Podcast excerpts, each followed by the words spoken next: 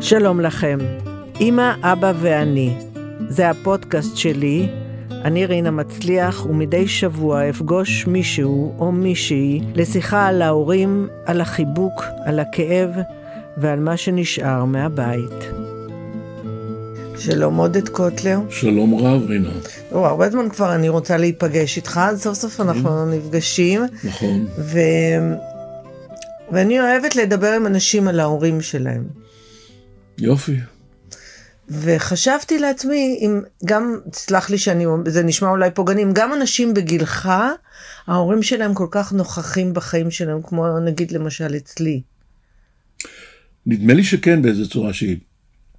לא בטוח שבמודעות היומיומית מרגע לרגע זה אומנם ככה, אבל אולי אפילו ההפך, אולי ככל שאנחנו מתבגרים, או שאני מתבגר לפחות, אני יותר ויותר נתקל בצורך, איך לקרוא לזה, להיפגש עם ההולוגרמה שלהם, איכשהו, את יודעת, כדאי להגיד פה משהו, אחד מגדולי השחקנים בעולם, לורנס אוליביה, כשהיה בן שמונים, הוא החליט לכתוב ביוגרפיה.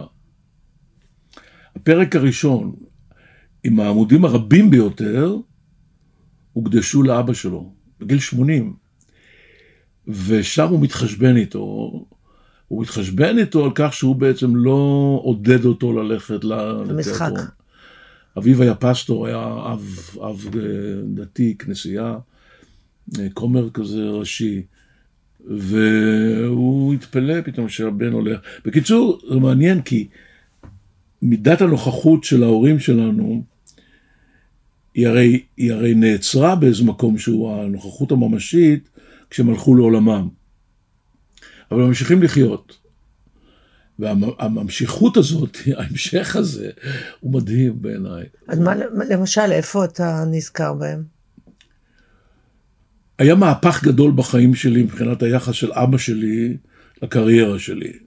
אני עזבתי בית ספר, בסוף שביעית הלכתי לאקסטרנים כדי להיכנס לתיאטרון מקצועי. התקבלתי בגיל שבע עשרה, סוף שביעית, ואבי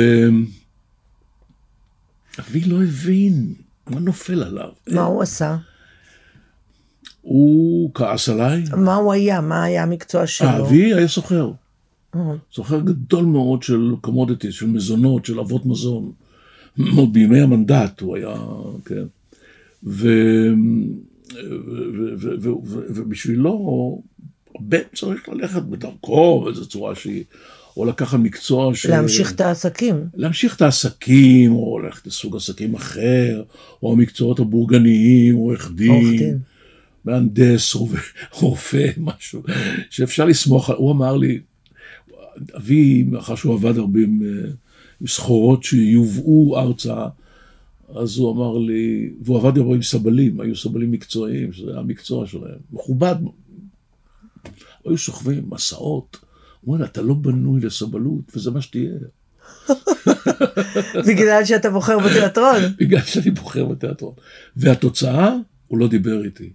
שנה וחצי האיש הזה עשה עליי חרם בתוך ביתו, והוא, ואני אני מודע, אני יודע לאהבתו אליי, אהבת אמי אליי.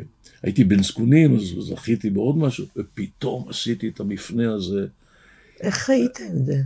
בכלל גם לא הייתי קונפורמיסטי בלימודים, בהרבה מובנים. אני למדתי מה שאני רוצה, מה שאני לא רוצה. לא למדתי. איך גרת בבית אם ההורים ואבא לא מדבר איתך? כן. אמא דיברה איתי. אמא שימשה לו קצת צינור חמצן אל העולם, וניסתה איך... אבל זה נשבר, נשבר לו יום אחד. אבל איך אתה, איך אתה הרגשת בזמן הזה? אני, תראי, גיל שבע עשרה הוא בשלהי גיל ההתבגרות. וגיל ההתבגרות הממילא מורד ובוגד במסורת של ההורים וכו' וכו'. אז היה נפלא. כאילו, מילאתי את מה שהצו הביולוגי, הנפשי, הפסיכולוגי, מצווה עליך למרוד, לקבל התנגדות, ובסוף להשלים. זאת אומרת, כל המהלך היה... וניצחת. וניצחתי. וניצחתי. כן, אבא שלי היה עם עוד שותפים, וזה עסק, ואחד מהם שהיה בעל בית קולנוע, בעלים של בית קולנוע, והוא היה בשביל האוטוריטה בנושא משחק בסרטים. אז אמר שמה קוטלר, ראיתי את הבן שלך בתיאטרון אוהל, היה תיאטרון כזה, תיאטרון אוהל, תיאטרון פועלי ארץ ישראל. והוא אמר לו, שמע, תלך תראה, תרוונה. כשדוקטור רוזנברג, הסוחר אמר לו, כלומר, כנראה יש מקום לחשוב פעמיים על מה שעשינו. יום אחד באוהל נגמרה ההצגה, ואני הייתי דווקא מאחר להוריד את הבגדים, לאט לאט, ככה, אחרי הקלעים, יחד עם כל השחקנים הוותיקים, הייתי בן שבע עשרה, הצעיר בשחקנים, אומר לי מישהו מהשחקנים, אני לא יודע אם זה לא היה בצלאל לונדון, אבא של ירון לונדון, שהיינו באותה הצדה, אמר לי, שמע, מישהו מחכה לך בפויה. טוב. פויה, היית יוצא מחדר האיפור, ישר לפויה, פתאום אני רואה את אבא שלי. וואו.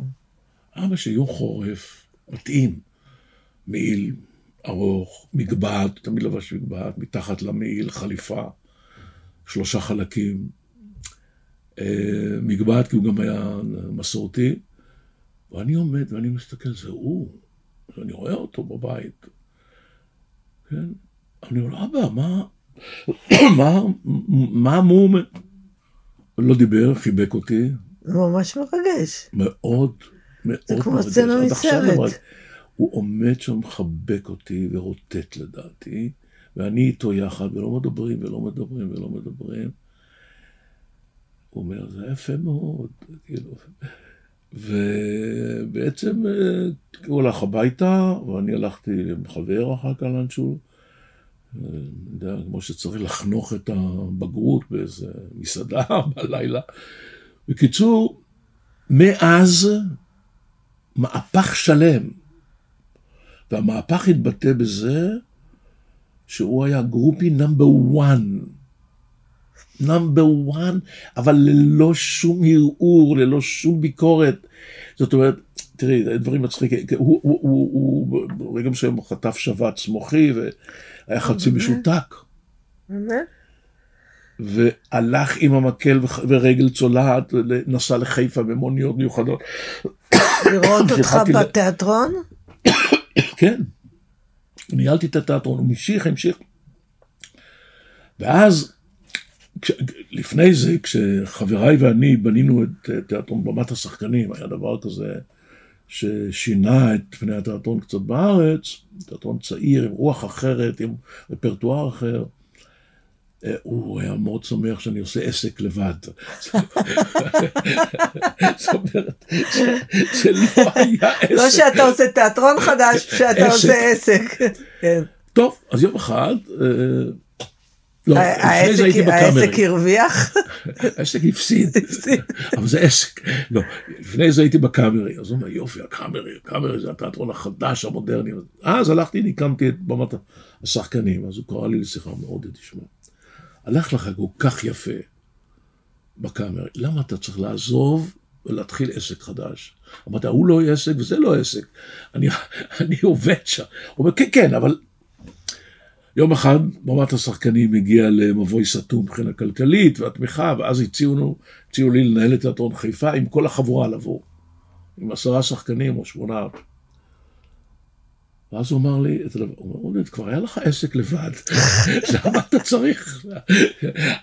התנודות העסקיות, יעני, כלומר, התנודות האלה, שהן מה שנכון לפי עניות דעתי לקריירה ולתיאטרון, לא בדיוק היו הלך המחשבה שלו. זהו, זה הסיפור על אבא שלי ועליי. ואימא שלי, מור, אימא שלי, קודם כל, היא מתה הרבה יותר צעירה, אבל... אימא הייתה צעירה? היא מתה בת שישים ושתיים. כן. שישים ושתיים, ואבי בן שבעים ושלוש. ממה? בסרטן, סרטן השד. סרטן השד? כן. אז מתו מסרטן השד, היום פחות. פחות ידעו. פחות, הדיאגנוזה הייתה סרטן השד, אבל ההמלצה הטיפולית הייתה לא טובה. כי היה פרופסור גדול מאוד, פרופסור הופמן, הופמן, הופמן, בירושלים, עליו הלכנו, הזמנו, והוא עשה ניתוח חלקי, הוא לא, הוא לא עשה... אה, אוקיי. כן, הוא לא עשה... והיא סבלה? כן. עכשיו, אני מדבר איתך, ואני עברתי לפני שבועיים כריתת שד. אתה? אני. גם מסרטן השד? אין לי שד. אני חד שד. גם מסרטן שד? כן. אתה רואה, זה גנטי אז. מסתבר. וזה היה קשה? תשמעי, ניתוח זה ניתוח, פולשים לך, אבל אתה ישן, מה אתה יודע? לא, בוא, גם אני עברתי סרטן שד, אנחנו כאן וזה זה, אבל לא קריטה. אבל אז גם עושה כימותרפיה או קרנות או משהו? עכשיו קיבלתי אה, הודעה, הרי עשיתי גם, אה, איך זה נקרא, אה, סריקה של כל הגוף. כן, זה נקרא הבדיקה הזאת. כן. ו... ששותים נוזל כזה וזה. שותים נוזל וכל היום לפעמים ליב, אבל הכל, על כל הגוף. בודקים את כל הגוף, כן. אז ראו שהוא נקי. הסרטן היה מילימטרים ממש, תשעה מילימטרים, קושי סנטימטר. אבל... אפס נקודה תשע? אפס נקודה תשע. זה גם מה שהיה לי. כן? אוי, השיחה הזאת הופכת להיות קצת הזויה. לא, אבל תשמעי, זה סיפור, זה סיפור. ואז אחת הגדולות שבאונקולוגיות בארץ, פרופסור טמי פרץ, מהדסה בירושלים, היא טיפלה בי. כולם אומרים דרכה. כן, היא טיפלה בי, ואמרה... איך גילית את זה? גברים קשה לגלות את זה? לא, זהו, זה מקרי לגמרי. אני השתעלתי והשתעלתי והשתעלתי, ולא ידעתי מה זה, הלכתי לרופא המשפחה, שלמזלי הוא מעבר לכביש, באיפה שאני גר, והוא אמר לי, תשמע, אתה מנדנד לי, אז תעשה כבר uh, סי טי. הלכתי, עשיתי סי טי חזה, והוא אמר, אין שום סיבה, זה בסך הכל uh, ריפלוקס, בכלל, זה דבר אחר, נכון, אתה שרפת, וזה, וזה, אתה משתעל, נתן לי איזה כדור, זה נגמר. רופא טוב, אגב, רופא ריאה אחד, ש... אמר, תעזור, זה שתהיה. ואז הם ראו שם משהו, אז הוא הולך, תעשה ממוגרפיה. הלכתי, עשיתי ממוגרפיה, עכשיו, אני לא יודע אם את יודעת, את זוכרת את זה, כתוב, תיכנסי, תשבי, תתפשטי, תראי, תשימי את השד, אני אומר, אני אומר, אלוהים אדירים, למה לא כתבו לגברים גם? למה לא כתבו לגברים? אתם מעליבים אותי. אז הוא אומר, אתה יודע מה, אתה צודק, אמר לי הרופא. בקיצור, הייתי צריך לעשות תנועה עד שהם יתפסו איכשהו את ה... בין המלקחיים האלה, אני יודע איך לקרוא לה, צוות, ואז שלחו אותי לביופסיה, וביופסיה ראו שיש את הסרטן, סרטן השד, והביאו אותי לכירורג מצוין, מושי שמחה, אחד שכגודלו הפיזי, כך כנראה יכולתו גם, איש גדול, רב ומדהים, והוא צייר לי את הציור של השד והבלוטות, ובלוטת הזקיף, את מכירה את כל זה okay. בוודאי. והוא אמר לי, שמע, אני, מזל שאתה באת עכשיו, שזה מוקדם, זה נותן לך המון פור. ואני מוריד לך את זה, אבל אני חושב, הסרטן הזה, סוג הסרטן הזה, סרטן שכדאי אה, לחרות את כל השד. כי יש לנו נטיות אה, אגרסיביות. אמרתי, תשמע, אני לא תוהה יותר מדי. אני צריך... כבר לא אלך עם ביקיני. ב- בדיוק. אספר לך על זה משהו תכף. ואז הוא אומר לי, בוא, תוריד את הכל. דיברתי עם טמי פרץ, עם רכב. כדי למנוע כל מיני דברים בעתיד, תוריד את הכל. ואז כשמורידים, שולחים את זה לבדיקות. ואז בלוטת הזקיף, מה שנקרא, הייתה נקייה, שהיא שומרת על כל... אז זה הכי חשוב. וזה חשוב, וכל השאר היה נקי, ושלשום בשבת, אני מקבל טלפון מדוקטור מושי שמחה, הכירורג, בשורות טובות, הכל, הכל, הכל נקי. כל החומר ש... אז לא עושים כימו למניעה, ולא עושים הקרנות ולא כלום. כן, אז בשנים קודמות היו עושים כימו גם למי, כי לא, כי לא היו יודעים למי מי צריך ומי לא, אז היו עושים כמעט לכולם כימו. חיכיתי לטלפון הזה של תמי, חיכו לתוצאות, תמי ודוקטור מושי חיכו לתוצאות, כדי להחליט על המשך הטיפול, ואז הם אמרו לי, אמרה לי, פרופסור פרץ אמרה, עודד, אני לא חושבת את התוצאות, אתה צריך להיות במעקב, לבדוק וזה, אבל אתה לא צריך, ואנחנו... אז גילית את הצד הנשי שלך. לגמרי, גיליתי ומיד שגיליתי, קרתו אותו. אבל רגע, את בטוח חשבת על אמא שלך כל התקופה הזאת. בלי צל של ספק, זה העניין. ולכן אגב גם, באופן לא, לא מפתיע, מיהרתי, אולי אפילו נחפזתי, אני לא יודע, להחליט, זה מה שאומרים, תעשה מיד. הכל. לימי לא קרתו. והשאירו את השד, והוציאו מהבית צ'כי כל מיני בלוטות, בגודל די גדול של כדור, טניס, אני יודע מה. אבל גם, גם לא היה אמצעי הקרנה, היה רדיום, הקרנות רדיום. והיה, זוכ... זה היה קשה מאוד. אתה זוכר את הפרידה ממנה? והיא גם לא, היא גדלה בדור שלא רצו, לא קראו לזה בכלל בשם, קראו לזה המחלה. המחלה. ו, והיא לא קראה לזה אפילו המחלה, כי היא לא רצה לדעת מה יש לה. כי אם אתה מתעלם, זה לא קיים. כל מיני דברים שכבר הלכו, פסו מן העולם הזה. ואיך הייתה הפרידה ממנה? או, קשה, קשה. תראי, אמא שלי הייתה צברית, נולדה בארץ, והיא הייתה מצטיינת בכל דבר שהיא עשתה, והיא בחרה להיות עקרת בית, למרות שהיא גמרה בהצטיינות גימנסיה. הייתה אישה מאוד חברתית, והייתה, כמו שאני אומר, צינור החמצן של אבי אל החוץ, שרת החוץ והפנים, הכל ביחד. הוא היה ביישן, אבי, וצנוע מאוד, עדיב מאוד, עדיב. אז, אז אמי הייתה מלאת חיות, חיוניות וחיים וזה, והיא פתאום עומדת על סף המוות. בן כמה היית? הייתי... אה, בן... בערך. כן, באזור סוף העשרים. אה. סוף העשרים, סוף העשרים. צעיר. צעיר, צעיר. ואני הייתי בין הסקונים, אחי היו פה בחוץ לארץ, הכי, הבחור היה ב-שתים עשרה שנה יותר מבוגר ממני, אחריו היה ב-עשר שנים יותר מבוגר, אז יאיר, יאיר קוטלר היה עיתונאי ידוע וזה.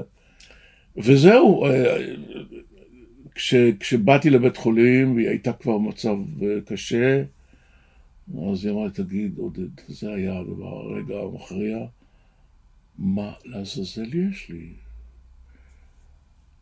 אני לא יודעת אם להגיד או לא, ולפני שהספקתי, אז היא אמרה לי, מה, יש לי צפרדע? בכוונה היא אמרה, חיפשה איזה חיה מבלו סרטן, כי היא כנראה תיארה לעשות, ואני לא ידעתי, אז מה לעשות?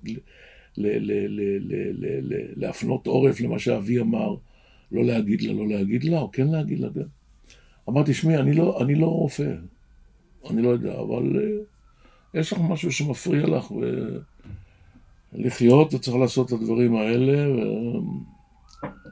ואז היא בכתה ואמרה, אני רוצה לחיות, אני רוצה לחיות, נורא רוצה לחיות. אמרתי, תחי, תחי, ואני הייתי מלא תמיד, uh, uh, איך לקרוא לזה, הומור. ו... ואז כשהיא מתה, אז אחי יאיר ואני, אבינועם היה בחוץ לארץ, אז אחי יאיר ואני הלכנו לבית של הוריי, עמדנו למטה במדרכה לראות מתי נדלק האור בחדר השינה של אבא שלי, כי הוא היה בבית, היא הייתה באסותא, וכשראינו שהאור נדלק הבנו שהוא התעורר, אז עלינו במדרגות, הבנו שהוא בטח מניח תפילין כל בוקר והיה וזה. אז פתחנו, אתה פתח את הדלת, וואו, אותנו, הוא היה בהלם, מה אנחנו שנינו עושים שם בבוקר? הוא הבין מיד, אמא, אחת כן פרץ בבכי נוראי, ללא מסדרון בכלל, ורצנו איתו יחד לבית החולים. ואז מצאנו בחדר שהיא הייתה, את אמי מתה, אבל עם עיניים פקוחות, ככה, התנודדה, ולא הבנו מה זה. זה היה ממש רגעים אחרי שהנשמה יצאה, והיא עוד עשתה, והעיניים היו פתוחות לרווחה. ואז אבי אומר, אבל היא חיה. אז הדוקטור, פרופסור תוגנרייך, אני זוכר את השם שלו, אמר, היא מתה, מר קוטלר, היא מתה. אז היה שם עוד רופא, אבא של רפי אדר, רופא דוקטור אדר, שהוא היה חבר של יאיר, גם זה. אז הוא אמר, בוא מרקוטה, בוא אני אראה לך. הוא לקח מפתח יל, והוא חשף את הכף רגל של אמי, ועבר עליו ככה עם המפתח, הוא אמר, אתה רואה, אין שום תגובה. זה אכזרי. אכזרי. ממש. ממש אכזרי, אבל הוא רצה שאבי יבין. שיפה לו עצמו. אבל אז טוגנרייך, הפרופסור הזה, אבי לא יכולה להסתכל. אז הוא אומר, אז תעצמו לה את העיניים. אז טוגנרייך עצם את העיניים ובכה. הרופא. הרופא, זה היה משהו... אני לא עברתי דברים כאלה עד אז, אבל זה היה מדהים בעיניי, שהוא עצמו הזיל דמעות כפציינטית שלו. זהו, זה היה קשה, ואבי רצה למות מיד. הוא אמר, אין טעם בחיי. אמרתי, למה, אבא, השיבה, למה? לא, תרגע, זה יכאב, זה יכאב. תיכנס חזרה לחיים, הוא אומר, אני לא רוצה. אני לא רוצה. הוא כבר היה אז עם מקל. המחלה שלו, לפי דעתי, זרזה אצלו את תעוקת הלב שלו. שלוש שנים אחרי זה הוא מת. והוא מת מחובר לצינורות. וואו. בהדסה, סניף תל אביב, בבלפור.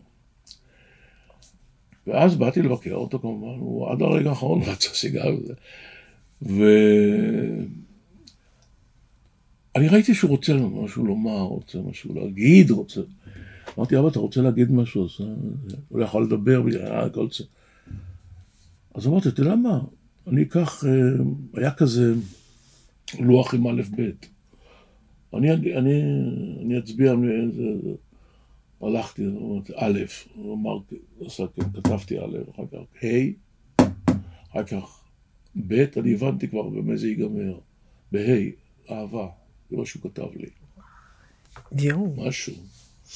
וזה לא שהוא, שהוא היה מאוד פזרן עם מילות אהבה, ממש לא.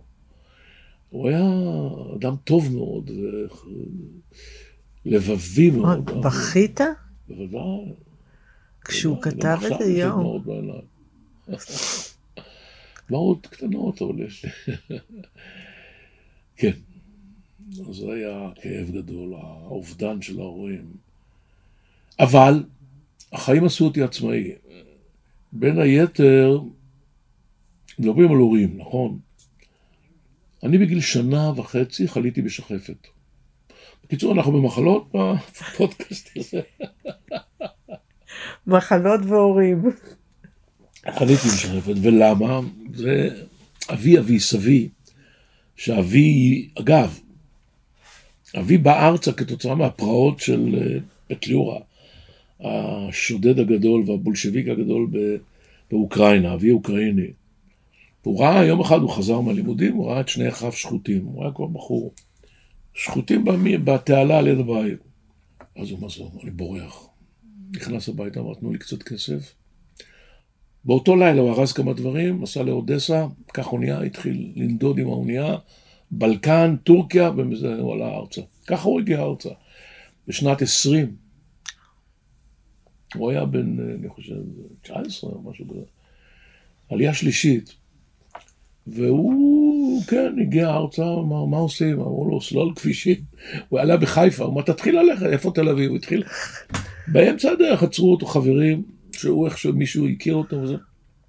ואמרו לו, תסלול. ואז, עם הפטיש הראשון, במקום על הסלע שם, הוא הרביץ אותו לרגל, הוא שבר את הרגליים, שכב, ומאז הוא הפסיק לסלול את הכבישים, ובחר בעבודה אחרת, יותר, יותר קלה. ו... איך לך הייתה שחפת?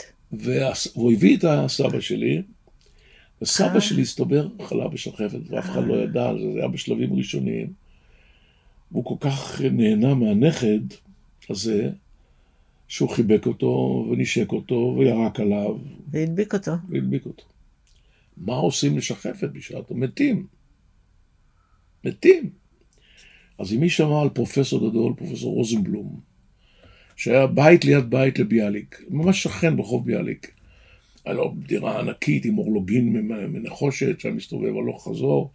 עליתי בן שנה וחצי, וזה הדברים שאני זוכר, תארי לך. אתה זה... זוכר משנה וחצי? כן, מדהים. או שאתה זוכר אחר מ... כך אני שכחתי. מסיפור. תראי, אני חושב שאני זוכר, מכיוון שזה ויבד כל כך. כי סיפרו לך. יכול להיות. אבל מתי סיפרו לי את זה? אני לא... בקיצור, לא משנה. אבל הוא ראה שאימי, הוא היה יקי, והוא היה איש חמור, ממש חמור, סבר, קשקשה. אני זוכר שאני נתן לי עם הפטיש עצבים הזה, על הברכיים, לראות את זה, אבל האחד בסוף על הראש, בום! כאילו זה הומור מטומטם, ואחר כך דוחף להתמקה לבדיקת לואה, דוחף לי עד המאיים כמעט, הייתי נורא, היה איש רשע, אבל הוא אמר, אני מתרשם ממך, הוא דיבר אליה בגרמנית, והיא לא ידעה קצת גרמנית, בסביבות, אז הוא אמר לה, אני אעשה הכל שהילד הזה יחיה, כי את נלחמת על חייו.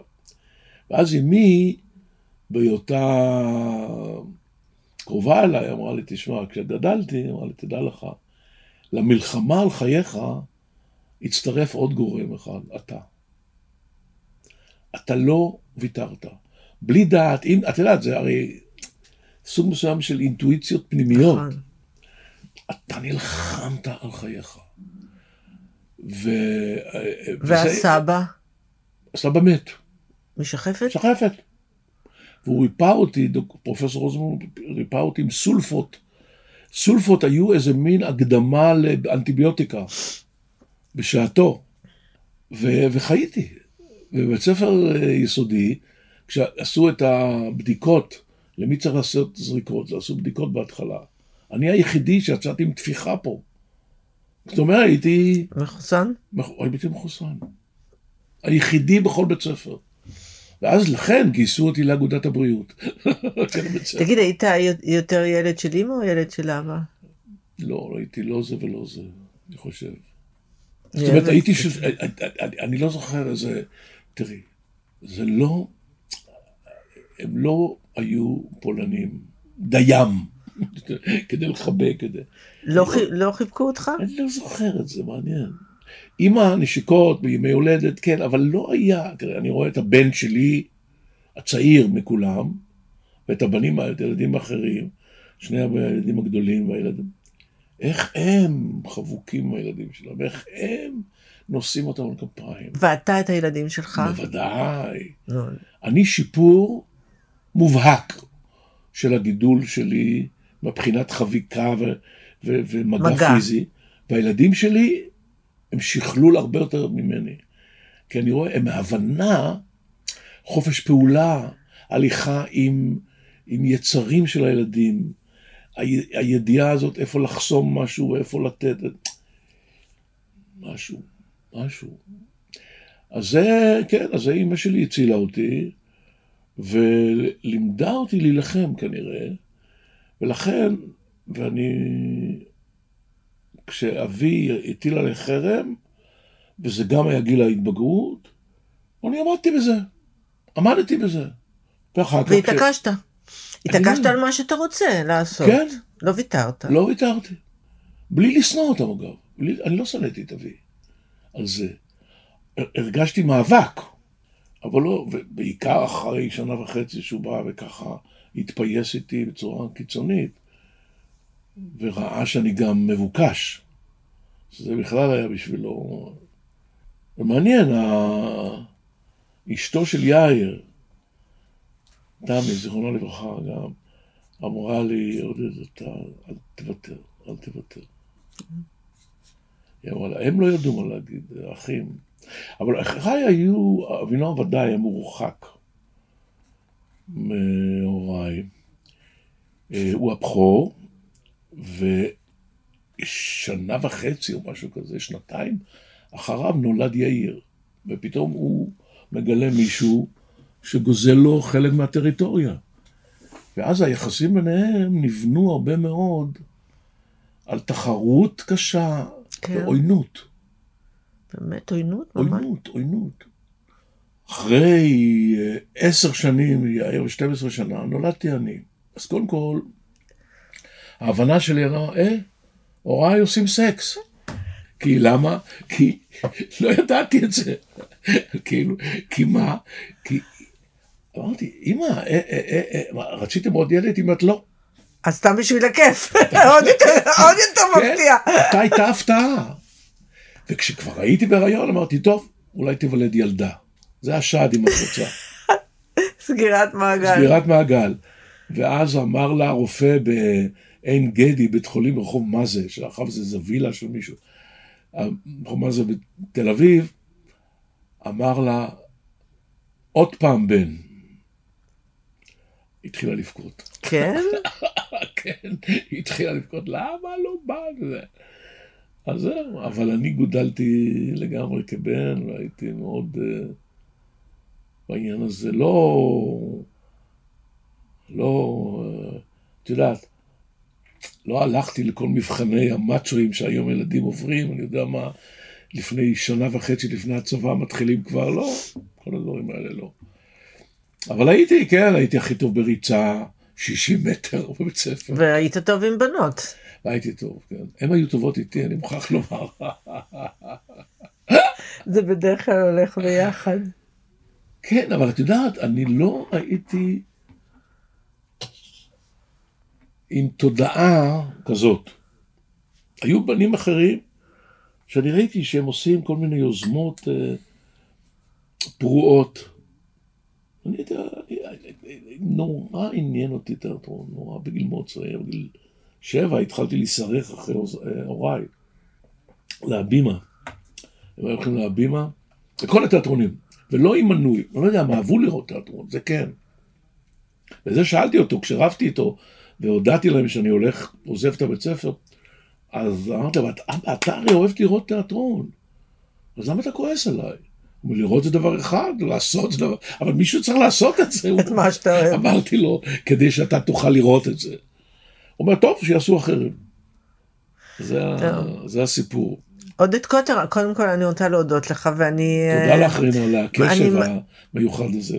אני מרגישה שזה היה תענוג לחזור לבלות קצת עם ההורים. נכון, נכון, בהחלט.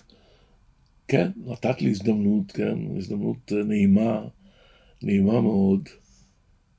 את יודעת מתי אני נתקל שוב ושוב, רק זה למשפט סיום, זה כשאני רואה איך הילדים גדלים, אני אומר, אוי, הם יחמיצו, הוריי יחמיצו את זה, הוריים יחמיצו את זה. כן, נכון. אם היא יחמיצו, אוי, עכשיו אם הייתה רואה את הקטנצ'יק בין השנתיים, והחצי עוד מעט, כשאומר את האלף, בית מאלף, הטף, גם בעברית וגם באנגלית, אז אתה לא יודע, אתה אומר, למה אין סבא יותר גדול? כן, נכון. אבל הסבא זה לא... זה כבר טוב. כן. תודה רבה רבה. תודה לך. תודה רבה.